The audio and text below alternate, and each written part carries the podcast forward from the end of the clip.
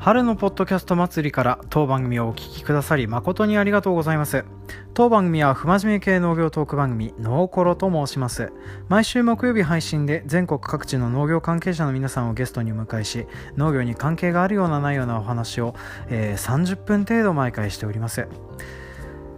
急に自己紹介始めてどうしたのって思ってる方もいらっしゃると思うので、一応説明をさせていただきますと、えーとですね、こちらのポッドキャスト配信者が集まるコミュニティスパキャスの S さんという方が発起人になりまして、えー、しがつ入社の新社会人の方々に向けて、ポッドキャストは学びのツール、楽しむメディアとして最高だっていう風なのをポッドキャスターがみんなで一斉に叫ぶイベントが企画されております。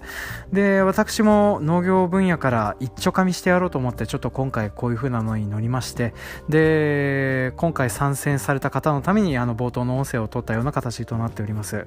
で、今回の内容なんですけれども、あの、まあ、通常でしたら、えー、と当番組あの農業に興味がある方に向けて、農業の周辺に対するテーマをいろいろ深掘りしてお話をするっていう風なことをやってってるんですけれども、まあ、今回はですね、あの農業に興味がない方も聞くっていう風なのもありますし、あとなおかつ、えー、しがつから新社会人になる、えー、方に向けてお送りするというふうなことなので、あの私の経験やら何やらで新社会人の方のために一番役に立つことは何だろうというふうなことを考えまして、今回は、えー、激務の乗り越え方についてお話をしていこうかと思います。で、この激務なんですけれども、まあ、大体あの新社会人の皆様、えーまあ、ブラック企業ですとか、えー、働き方改革ですとか、まあ、昨今のニュースやら何やらを見ていると、そういう風な話題あの尽きないなっていう風なこと、えー、皆さんも肌感覚でよく分かっていらっしゃると思います。で、大体そういう風なのもはもういろんな社会問題やら何やらで言われるようになってきまして、まあ、いろんな企業さんとかそういう風なところで対策を取ってたりなんだりしています。まあ、なんですけれども、会社の問題だけで済まないこととか、えー、職場の問題だけじゃないこととかでも激務みたいなものが結構発生することはあるかと思います。まあ、例えば、えー、そうですね、まあ、仕事以外で例えばの子供が生まれて、えー、会社の育会社との仕事、えー、フルタイムの仕事と育児を両立させないといけないっていう風な場合もあるかと思いますし、あとは家族が突然倒れて介護が必要になってしまって、その両立をしなければならないなんてような激務の場合とかもあったりするかと思います。まあ、そういった激務に陥ってしまった場合にですね、何を切り捨てて何を守っていけばいいのかっていう風な取捨選択のお助けになるようなことをですね、これからさん部構成でいろいろとお話をしていこうかと思います。まあ、というわけで、えー、これからちょっといろいろと長々とあの、まあ、農業でそもそも農業ってそもそも激務なのっていう風な方も結構いらっしゃると思うんですけれども、まあ、その部分をだいいち部でちょっとお話をして、でだいに部で激務の生存術のお話をして、まあ、最後にあの耐えれる激務と逃げた方がいい激務についてちょっといろいろとお話をしていきますので、ぜひとも最後までお聞きくださりますようお願いします。というわけで今回も参りましょう。バカ農業プレゼンツ農業トークコロシアム、略してノーコロ。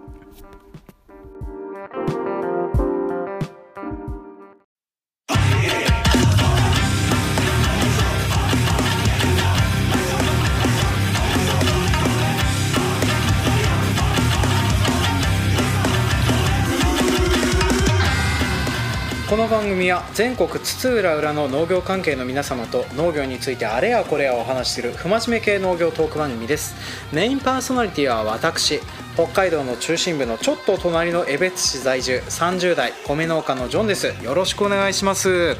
えー、いつもでしたらあの今回のゲストさんはという風な形で紹介をして、ゲストさんと一緒にいろんなお話をしていくんですけども、まあ、今回はちょっといろいろと事情がございまして、私一人で、えー、配信をしております。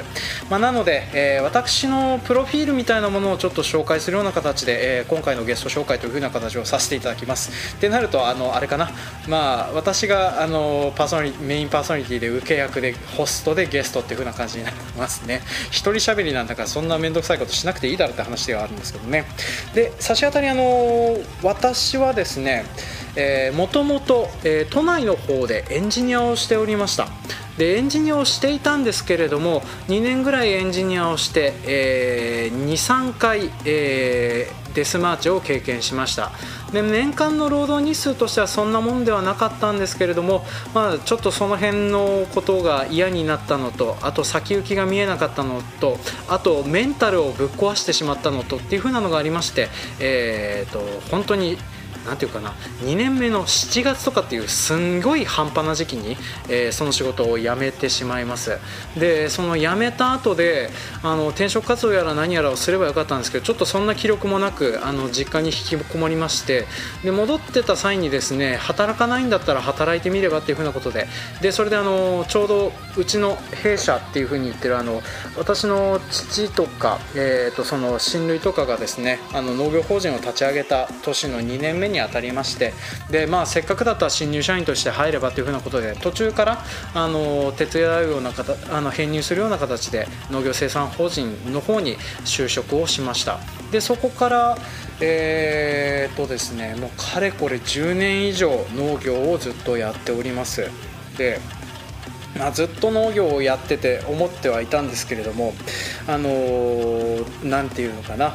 この仕事っていう風なのがあのその前職を辞めたにねんかんよりも、えー、労働時間が長くて、結構仕事的にもきつくて、メンタルが骨折してんだって言ってんだろこの野郎っていう風なのを、えー、思いつつもですね、あの大変に辛いにねんかんを超えまして、そのにねんごにようやっと多少なんとかやれるようになって、えー、今現在に至るという風な状況になってるんですね。でも、まあ、あのこれを聞いてる方、あの農業に対するイメージ、あのどんな風に思ってらっしゃいますでしょうかね。あの、まあ、当番組聞いてる方、まあ、当然あの農業に興味がある人は農業をやってる人なので、まあ、大体農家さんの人が多かったりするとは思うんですけれども、まあ、そうでない方の方にちょっといろいろとお話をしていきますと、農業って意外とあの労働時間がものすごく、えー、高くなりがちな仕事だったりします。で、あの激務のランキングとかを見たりすると、やっぱりあのお医者さんとか観光庁の職員とか、あとサービス業とか飲食店勤務とかっていう風なのがあったりするんですけど、まあ、そこに匹敵適するとまではいかないんですけれども、結構激務の部類に入る仕事だったりします。どうしてもね、あの農業っていうとあのスローライフとかのんびりした生活とか、まあ、そんなようなイメージがあるかと思うんですけども、真逆の仕事だっていうふうに思っていただけるといいかなと思います。じゃあ具体的にどう真逆の仕事なのかっていうのをちょっとお話をしていきますね。で、まずちょっとそういうふうな話をする前にですね、あの労基法の話をちょっとさらっとさせていただきたいんですけども、まあ、一般的な仕事、えーとまあ、皆さんこれからの新社会人になられるわけですから、何かしらの仕事ついてると思うんです、まあ、その仕事なんですけど、基本的にあの労働基準法というふうなものが制定されております。いちにちはちじかん、えー、いっしゅうかんはよんじゅうじかん以内、えー、よんじゅうじかん以内として規定されております。この時間をちょっとでもはみ出ると、それは残業というふうな形になって、残業代が発生するようなものになっております。で、えー、年間の休日は一応制定ではひゃくにじゅうじかんというふうな形になっておりまして、えー、これあの オーイーシーディー という海外の、えー、と統計の方の情報ですと、えー、にせんじゅうななねんのもので、まあ、平均して大体あの世の中の人々は大体年間せんななひゃくじゅうじかん程度、えー、働いているような状況になっております。一一方で、えー、農業、まあ、主に私の話をちょっとさせていただきますと、まあ、あの本来でしたらこれね、あの統計情報を出してお話したりする方がいいかなと思うんですけれども、まああのなんていうかな、生の、えー、悲痛さみたいなものをお伝えするためにも私のやつを話させていただこうと、えー、にせんじゅうななねん、えーとまあ、その統計が取られた年の同じ年の私の年間労働時間なんですけれども、えー、こちらがですねさんぜんごひゃくじかんを超えております。ちょうどにばいぐらいですね。はいねえ、あのこんなに働くことがあるんだというふうに思っている人もいるかと思うんですけれども、まあ、多分ですね、あの観光庁の職員とか電通の人方ですとか、あとはえーとなんていうかお医者さんですとか、本当はもっとすごく働いてるんだろうなっていうふうな気がしてます、まあ、ただ、えー、残業時間に換算するとですね、月当たりだいたい何時間ぐらいになるのかな、まああの私たち、まあ、こんなに働く時間が多くなっている一番の理由というのが、まあ、あの年間休日が極端に少ないためにこういうふうなことが起こっております。だからあのいちにちのうちにたくさん働くっていうよりは休みが全くないからそんだけの時間延々と働くことになってるんだっていうふうな形になってるっていうふうに思ってもらうといいかなと思っております。でこれに加えてですね、私あのなんていうかなあの農協青年部という、えー、というその学習会やら何やらを企画する地域の農業者の集まりと地域の自治会のお仕事とあと地域の出益草刈りですとか排水の管理とかそういったような全くお金にならないことにまでも、えー、こき使われているような形になっております。でこれが年間にひゃくじかんからさんびゃくじかんぐらい、えー、上乗せされますので、まあ、実際あのー、なんていうかな働かされている時間というのはややさんぜんはっぴゃくじかんとかそのぐらいになるかなと思っております。でにせんじゅうななねんはこんな感じでやってたんですけど、もう死んでしまうって思ったもんですから、そのにせんじゅうはちねんはですね改めてちょっと仕事を減らすような努力をして、今現在はですねちょっと労働時間時間自体はだいたいさんぜんにひゃくじかんぐらいには抑えてるんですけど、結局その外部の団体の仕事金にならない、えー、ボランティアボランティアっていうかあのあれですね自主的な参加を強要されるような役割も部分がやっぱりにひゃくじかんからさんびゃくじかんというのが動かせなくて、まあ、それをやむなく出てるような状況になってますね。まあ、それを踏まえると、まあ、ややさんぜんごひゃくじかんぐらい働いているというふうな状況になってますね。で、まあ、あのこれだけ聞くとドブラックもドブラックであのなんで労基署が入らないのっていうふうな疑問に思われる方も結構いられるかなと思うんですけれども、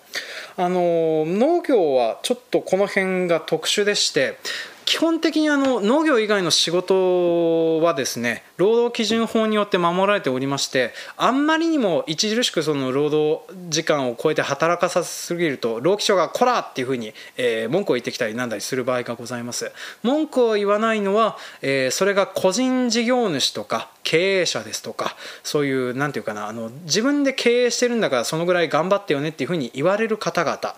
と、えー、あと我々農業者っていう風なのがあったりします。で農業者はなんで言われないのかっていうと、基本的にはあの自然を相手にしているからっていう風な理由があります。で自然を相手にしているから、えー、基準通りの時間で働いているとそのタイミングを逃してしまう場合があるし、基準通りに休んでいるとしてもあのなんかあの仕事が間に合わないというふうな場合があったりするので、労働時間の上限、休憩時間の取得下限、休日の取得の義務っていうふうなのがなかったりします。まあ、なんですけれども、まあ、はみ出た分とか働かせすぎてる分とか残業代とかっていう風なのが一応会社から支給されてるので、まあ、その辺の部分だけは救いかなという風なのも思ったりしております。まあ、なんですけれどもあのこうやって働いて、まあ、よく働けてるなという風なのをね私自身は思ってはいるんですけれども、まあ、これがあの前職ののと比べると、前職の働いてた年間の労働日数だけで言えば多分多分というかあの今正式な数字が自分では出せないのはあれなんですけれども、まあ、年間にせんじかんぐらいは労働時間あったかなとは思うんですけど、そんなに大変ではなかったあのそんなに働いてる時間としてはなかったとは思うんですよね。ただあのデスマーチ的な期間がございまして、それっていう風なのが、まあ、さんかいぐらいあったんですけれども、まあ、始発から終電までパソコンにかじりついてで、えー、月にお休みがみっかかよっかぐらいしかないっていう風なのがさんかげつぐらい、えー、っていう風なのがあったっていう風なのがあったりしました。まあ、それのおかげでなんかあの辞めることになってメンタルも壊してっていう風なような状況になってしまったんですけど、まあ今の方が過酷なのになんでそんなにメンタルを崩してないのかって言われるとなんでなんだろうなっていう風なのをありまして、まあ、それをちょっとまとめたものを次の項でお話をさせていこうかと思います。でだいに部の方ではですね、えー、激務の中で、えーとまあ、私が身につけた方法で何を守って何を捨てた方がいいのかっていうふうなのを、えー、お話をしておきます。でこの取捨選択の前に、えー、大原則として皆さんに覚えておいてほしいことがあります。えー、根性とモチベーションを当てにしてはいけないということです。あの気持ちは簡単に折れます。そしてモチベーションも簡単に失せます。でたまにこれだけで動いているような人もいると思うんですけど、それは意志力の前借りをしているだけで、ある日突然燃え尽きて動けなくなる日が来ます。なのであの根性とか、えー、モチベーションを大前提に、えー、あのあの根性とモチベーションを当てにして動かないというふうなことをあの考えて、これからなんとか激務に陥ってしまった場合はあの生きていってもらえればいいかなと思っております。で次にあの取捨選択した方がいいものについて、えー、いろいろとお話ししておきます。でまず守った方がいいものをみっつ挙げます。ひとつ睡眠、もうひとつ休日、最後発散です。でまず順番に話していきますね。一番守った方がいいものは睡眠です。この睡眠はあのなんていうんですかね、人によってちょっと取り方とか必要な時間とかは異なるんですけれども、基本的に睡眠の質さえ良ければ、えー、短くなっても構わなかったりします。けれどもこの質の睡眠の質が悪くなったりとか、睡眠が取れないなんていうような状況が続くとですね、途端にパフォーマンスが落ちて、ある日突然動けなくなったりすることがあります。まあ、なので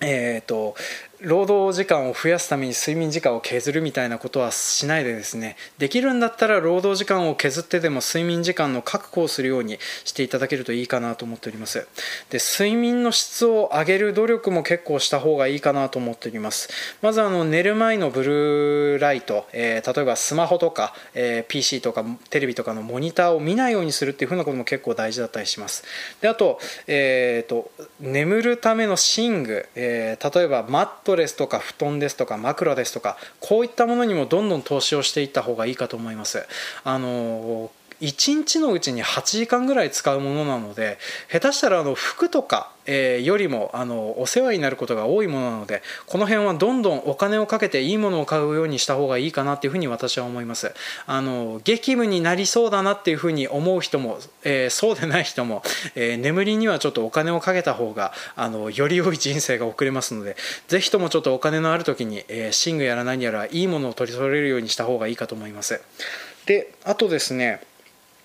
えー、寝る時間をなるべく守るようにした方がいいかなというふうなのを私としては挙げておきます。まあ、寝つく時間と起きる時間ですね。でそれで大体あの睡眠時間を確保するような形をとっていただけるといいかなと思います。別に早寝早起きってわけでなくてもいいです。遅寝遅起きでも、とにかくあの必要な睡眠時間と必要な睡眠の質を確保できているっていうふうなことが大事なので、まあ、これはあの自分であの最近はいろいろ睡眠の質やら何やらを測るアプリとか、えー、スマートウォッチとかそういうふうなものがありますので、ぜひともちょっとそういうふうなものを使って、えー、自分の睡眠の質というふうなものを調べていくことをお勧めします。でおすすめのアプリとしては iPhone ではあのスリープサイクルというふうなアイあのアプリがございます。これあの iPhone の振動感知とか音探知とかを使って、えー、その人の眠りの、えー、ノンレム睡眠に入ってるとか浅い眠りに入ってるとか、そういうふうなのを、えー、調べる機能があるアプリとなっておりますので、ぜひちょっとこれを使ってですね、あの眠りの質がどんな感じのものになってるのかというふうなのを調べていただけるといいかなと思っております。あの寝言を言ってるかどうかっていうのを勝手に録音してくれたりしてるので、あの使ってみるとなかなか面白いので、ぜひやってみていただけるといいかなと思っております。でまず大事なもの、この睡眠を守るっていうふうなことですね。であと、えー、休日です。この休日、えー、基本的にはですね、あの激務の中でもいちにち、できれば丸いちにち何もしないで済む日を予定の中で作っておくっていうふうなことが、えー、激務を乗り越えるための精神衛生的なものにも、えー、とっても必要なものだったりします。なんていうかな、あの心が折れないようにするための最後の砦みたいなものをスケジュールの中に作っていくっていうふうなのが大事だったりします。でこれあの休みを休みを取るっていう風なタスクを作るっていう風に思って見てもらう方がいいと思います。仕事の一つとして休みはこの日のうちに必ず取らないといけないんだっていう風な形で、えー、激務の対応としてそのスケジュールの中に丸一日完全に休むんだっていう風なのを、えー、スケジュール帳の中にガシッと書いておいてください。でそれを守るためになんとかあの激務の作業調整をうまいことやって、それで、えー、乗り越えてそこだけは必ず休めるような日っていう風なのを作るようにしてください。もうこれがあるとないとではその激務の途中で折れないで済む、えー、ようにもなったりするので、とっても大事なことなので、これはなるべく守るような形をとっていってください。で、あと最後発散ですね。これはあの皆さんにちょっと今回覚えて帰っていただきたいことの単語にストレスコーピングという単語がございます。これあのなんていうかな、まあ、ストレスを発散させるのに役に立つものをなんか自分の中で数値化するっていう行為なんですけれども、まあ、例えば、えー、旅行に行くのが好きな人は、まあ、旅行に行くとストレス一発で発散するからひゃくてんだとかっていうふうにつけていくと、まあ、それと比べて、えー、例えばあのゲームをしたりなんだりしたりすると大体きゅうわりぐらい取れるなとか、あとは本を読んだりするとストレスが取れるなとか、お風呂に入ったりするとストレスが取れるなとか、まあ、そういう風なやつでそのストレスの発散度合いみたいなものを数値化して、えー、自分の中であの困った時は何をすればいいみたいなやつを記録しておくっていう風な行為になりますね。でこれをやってあの自分の中であのどういったことを守っていけば精神衛生が保てるかっていう風なものを理解しておくことを事前にやっておくといいと思います。まあ、これはあの激務に入ってからではですねそういうふうなことを試すことができないと思うので、できればそうじゃない暇な時期にちょっといろいろ自分の中で試してみて、困った時にはこれをやろうみたいなのを残しておくといいと思いますね。ちなみに私はですね、温泉に入ることえー、っとダメだな、下ネタを言いそうになったのでやめますけれども、えー、それ以外で言うとあの温泉に入ることと走ること、それとあとは、えー、そうですね、寝ることですね。まあ、なので、まあ、そういったようなのでちょっとうまいことバランスをとってやってたりしますと。でそんな感じでちょっと守った方がいいこと、えー、大事なのでみっつ挙げておきますね。睡眠、休日、発散、これだけはなんとか守るようにしてください。で激務中に避けた方がいいというか諦めた方がいいものというのがみっつございます。まず第一に挙げられるのが仕事の質です。これね、あの皆さん多分あのそこは切っちゃダメなんじゃないのって思う人もいっぱいいるとは思うんですけれども、まあ、激務に入っているっていう段階でその仕事はほとんど失敗に入っていると思った方がいいと思います。ってなると、まあ、私はあの 農業、農家としては常に失敗しているような状況に入っているかなとも思ってるんですけれども、まあ、あの通常の仕事をされている方とかはあの、まあ、そういうふうにあのなんていうか、ね、法定労働時間を超えているのが常態化するっていう風な状態っていうのは基本的にどっかマネジメントやら何やらで失敗が起こっている風な状態だと思っております。なのでそんなような状況になっているっていう風なのがあの問題だと思うので、まあ、差し当たりちょっとそれを悪化させない程度に仕事のクオリティみたいなのは落としていくみたいなことを考えてもいいんじゃないかなって私自身は思っております。これがねクリエイター職とかだと、まあ、あのクオリティを落とすってこととかができないとかっていうのもあったりするとは思うんですけど、まあ、それがクリエイター以外の職であれば、えー、ときゅうだいてんを取る、えー、と手戻りが戻らないっていう風なぐらいまで仕事の質を落として、あと上司やら何やらからコラとか先輩から疲れたりしたりもですね、まあ、そういう風な場合にはお前のクソ采配のせいだっていう風なのを堂々と言えるように、えー、やっていければいいかなという私自身は思っております。ただそんな度胸があるかとかそんなことを言える体力が残ってるかどうかっていうのはちょっと怪しいところではあるんですけどね。はい、まあ、なんでもしよかったらちょっと仕事をまあ、が激務というか、まあ、仕事が詰まるようになってきたらそのきゅうだいてんでもいいんだっていう風な気分でやっていただけるとあのタスク優先で動けるようになるかなと思うので、まあ、ぜひちょっと諦める方向のコストの一つにいろんなことあの作業の質を落とすっていう風なことをちょっと入れておいていただけると、えー、とこれから生き延びるのに役に立つとは思います。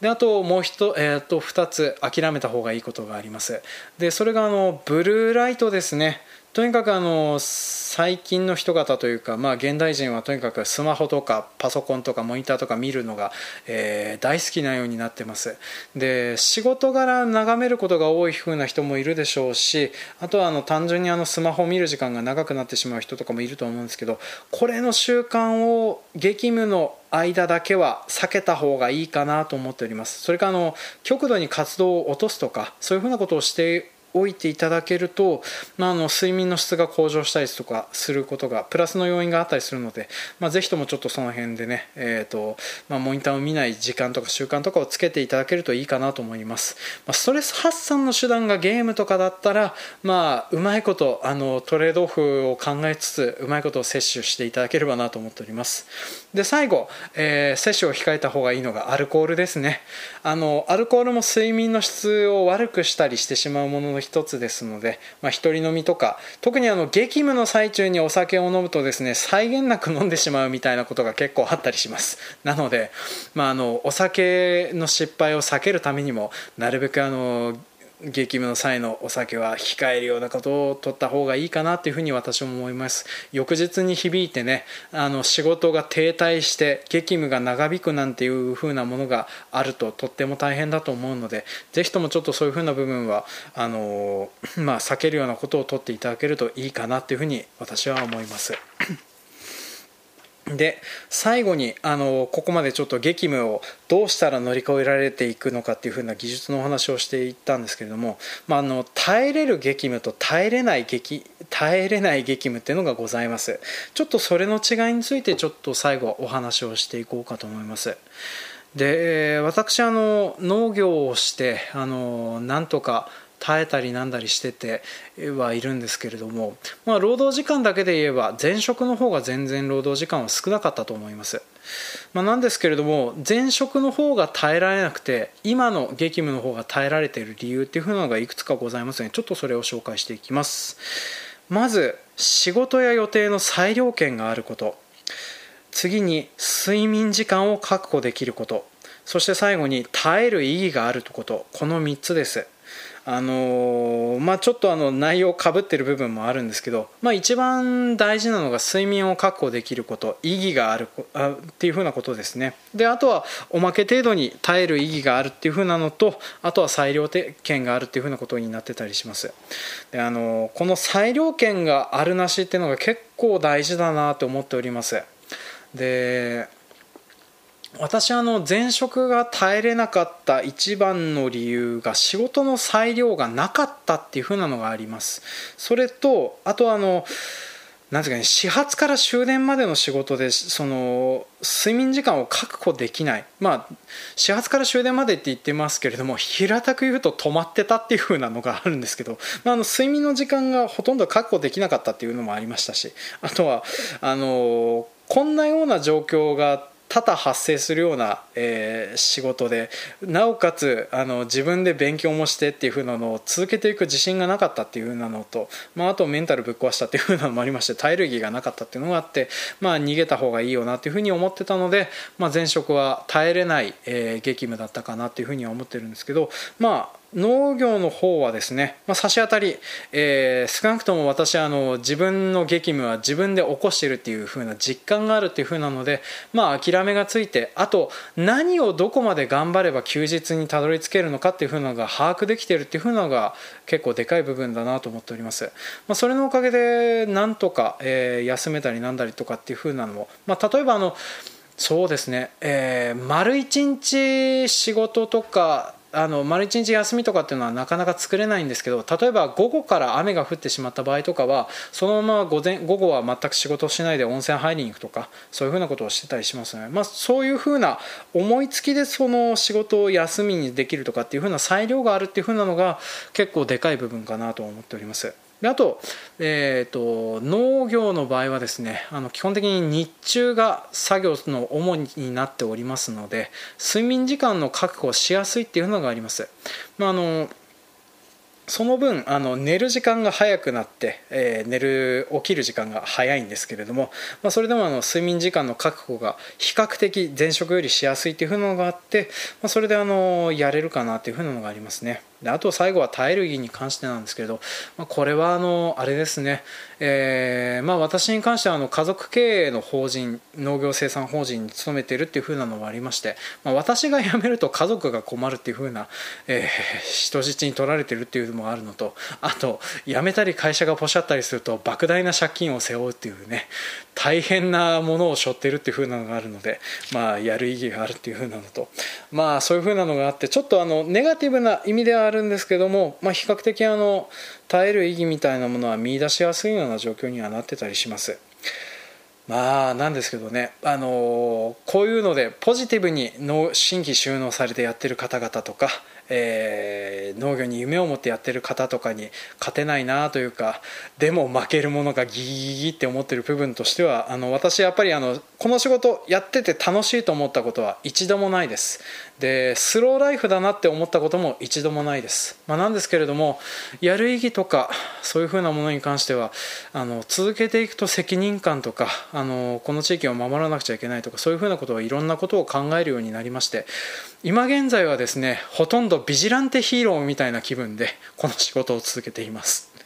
まあ、なんでちょっとそういうふうな精神の寛容ができることもあって、耐える意義が発生したっていうふうなのがあって、まあ、今現在でできているんですけども、もしかしたら前職ももうちょっと続けていればそういうような意義とかも見出せていたのかもしれないんですけれども、まあ、私はその前にあのメンタルをぶっ壊してしましたので、あの今回こんなような状況になって、あのやめざるを得ないような状況になってたりしておりましたね。はい、まあ、なのでもし、えー、とそういった耐えれなさそうな義務、耐えれる義務っていうのは基本的にあの、まあ、耐えれる激務の、まあ、裁量権があること、睡眠時間を確保できること、意義があること、このみっつの中のどれかふたつぐらいがあの著しく損なわれていると思ったら、その仕事、その激務からはなるべく逃げるか、えー、その激務を人の手を借りて何とか解決するか、あとは、えー、上司を刺し殺すかなんかしていただければいいかなと私は思っておりますので、あのーまあ、新社会人の皆さん、いずれこういうような状況になっていた場合にはですね、なんとかそういう風なのをしてうまいこと避けるような方法をとってください。でこれがですね、例えばあの業務以外にダブルワークになっ、あ、なんていうんですかね、あの、まあ、家族を、えー、育児をしないといけないのの業やつとか、あとはあの家族の介護をしながらとかってなると、本当にあの抜け道が見つからなくて大変だなと思うんですけど、まあ、そういうふうな場合はですね、本当に人の手を頼る方な方向で、えー、ど, どうにか、えー、生きていく方法を見つけていただければなというふうに思っております。最低限ね、あのお休みを作るとか、えー、あとはあの睡眠時間の確保、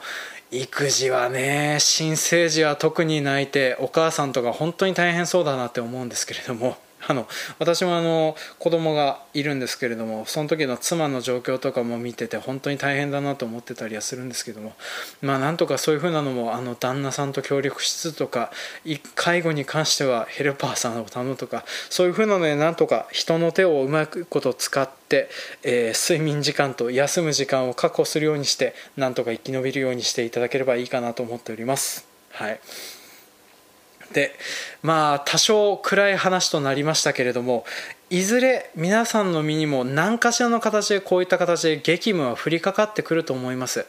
一生激務と無縁だっていう風な方もいるかもしれないんですけれども、まあ、それは幸運だったってことだと思いますので、まあ、その幸運を謳歌していただければなと思います。でもし激務に陥ってしまった場合はですね、あのーまあ、私がこんな風に話したことを思い出していただいて、うまいことサバイブしていただければなと思っております。というわけで今回は、えー、現役激務農業者がお送りする、あのー、新社会人のための激務乗り越え講座でした、はい。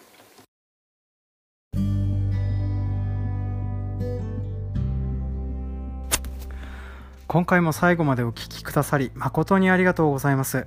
当番組への感想コメントはツイッターハッシュタグノーコロとつけてつぶやいてください。公式ツイッターアカウントのダイレクトメールも相互フォローでなくても受け取れる設定となっておりますので、よろしかったらそちらもご利用ください。ツイッターで感想を書くには文章量が足りないという熱い方は、メールアドレスノーコロ アットジーメールドットコム までメールを送っていただきますようお願いします。スペルは ノーコロ アットジーメールドットコム です。また当番組の公式ツイッターをフォローされていない方は、番組の影響力拡大、ゲストさんのナンパ成功率向上のためにもフォローやリツイートなどでご協力をお願いしております。でまあそんな感じでちょっと定型文読み上げさせていただいて、あの今回こんな感じで、えー、春のポッドキャスト祭りにせんじゅうきゅうの音源を一人で収録してみたんですけど、いかがでしたでしょうか。あの私一人で喋ってみたんですけれども、なんかやっぱりあの人がいないとえーとかあーとかうーとか言っちゃうんですけれども、まあなんとか取れるもんですね。はい。でまああの初っ端から新成人、新社会人の皆さんの夢と希望を削ぐような内容ではあるんですけれども、まあ、いずれ来るこういったものに備えるつもりでも、あのーまあ、今回言ったことを教訓にしていただければ、あのー、今回収録をした甲斐があったというものになりますので、まあ、ぜひともちょっとそういう風なのでコメントとか寄せていただけるといいかなと思っております。また当番組は基本的に農業に関係するお話をするポッドキャスト番組でございます、まあ、なので、まあ、これを聞いて、えー、農業に興味を持つ方、まあ、これを聞いて農業をしたいというふうな既得の方、既得な方の方が少ないとは思うんですけども、まあ、もし、えー、興味を持っていただけるようでしたら、引き続きちょっといろいろと聞いていただければなと思っております。またあのー、そうですね、エンジニアの方とかがもしいらっしゃるようでしたら、当番組でその農業系の IoT について扱った回がございます。えー、配信しているのがですね、いつだっただかな、えー、っとにせんじゅうはちねんじゅうにがつはつか、えー、元エンジニア農家による農業 アイティー の話という風な形で、えー、ゲストにですね、あの農家さんなんですけども、農業用のアプリを作られている方がいらっしゃいまして、その方をゲストにお招きした、えー、回がにほんほどございます。もしよかったらちょっとそちらの方を聞いていただいて、あのー、こういう アイティー やら何やらの仕事とかに役立てていただけたらなと思っております。またあの他の仕事で転用さでえー、便利だなというふうに思う部分はですね、えー、当番組あの農家のマッチングアプリ使いとかっていうふうなものをいろいろとお話をしております。えー、それがですね、まあ、内容的にタイトルが、えーっとまあ、にせんじゅうきゅうねんにがつにじゅういちにち配信、絶対釣れるパートナーの釣り方講座っていう風なのがあります。できたらもしこちらの方をよろしかったらちょっと聞いてみていただけるといいかなと思っております。あとペアーズっていうアプリを中心に延々とお話をしている回とかもございますので、えー、ぜひともちょっとタイトルから下がってこの回面白そうだなっていう風なのがありましたら、えー、聞いてみていただけるといいかなと思っております。当番組構成としては、あのゲストさんににほん、えー、収録させていただいて、その後で振り返りをいっぽん収録するっていう風な構成となっております。なので、えー、基本的にあの前後の連続性は全くございませんので、最初から聞く必要は一切ございません。えー、気になるタイトル、気になるトリップトピックが扱われてそうだなっていう風な回がありましたら、そちらをダウンロードしていただいて、えー、順次聞いていただけるといいかなと思っております。なんであのもしよかったらちょっとそういう風な形であのいろいろと聞いてみて、それでもし農業に興味を持つようでしたら、あのいろいろと就職先やらあの人手不足で困っている業界だったりしますので、この地獄で皆さんをお待ちしておりますので、ぜひともちょっと地獄の門戸を開きたい方は、えー、ぜひとも来ていただければいいかなと思っております。まあね、あの労働時間やら何やらの話をしてそうそう入ることもないよなとは思うんですけどね。まあ最近ちょっとあのこぼれ話というので余談をしておきますけれども、あのー、最近、えー、にせんじゅうきゅうねんのさんがつにですね、日経新聞の方に載ってて、えーとまあ、農の雇用事業っていう風なものがありまして、まあ、それで、あのー、研修生やら何やらを雇ってるんだけれども、その研修生やらが、えー、さんじゅうごパーセント が、えー、あっという間に辞めてしまうっていう、離農してしまうっていう風なのが、えー、ニュースとして挙げられておりました。で農水省の方に是正勧告みたいなのが出されてるっていう風な記事があったんですけれども、まあ、それのあの辞めていった研修生のコメントで笑っちゃったのはですね、休みが週にいっかいしかない、思ってたイメージと違い全然スローライフではなかったっていう風なのが書かれているんですね。まあ、あの今回この話を収録しようと思ってた主な理由の一つが、まあ、ちょっと農業自体がスローライフではないよっていう風なのと、あとはあの休み週いっかいって多い方だかんねっていう風なのもありまして、まあ、そういう風なのでちょっとあの今回収録をさせていただいてた次第です。まあ、なんですけれども、あのやりがいがある部分もありますし、えー、となんですかね、やってみたら面白い部分もありますし、あと最近あのツイッターとかで熱い人方もいっぱいいたりしますので、まあ、そういったような動きとかも見つつ、えー、いろいろと聞いていただければいいのかなという風に思っております。はい、まあねポッドキャストに興味を持つのもまず大変で、なおかつこんな番組を聞いた後で農業に興味を持つっていうのは難しいとは思うんですけども、まあこれからもそういった感じでいろんな農業に関する話題を当番組で扱っておきますので、もしよかったら、えー、これからもこの番組を登録していただいて聞いていただけたらなと思っております。というわけで春のポッドキャスト、ポッドキャスト祭りにせんじゅうきゅう、えー、特別会にあのお付き合いいただきまして本当にありがとうございました。次回もお楽しみに。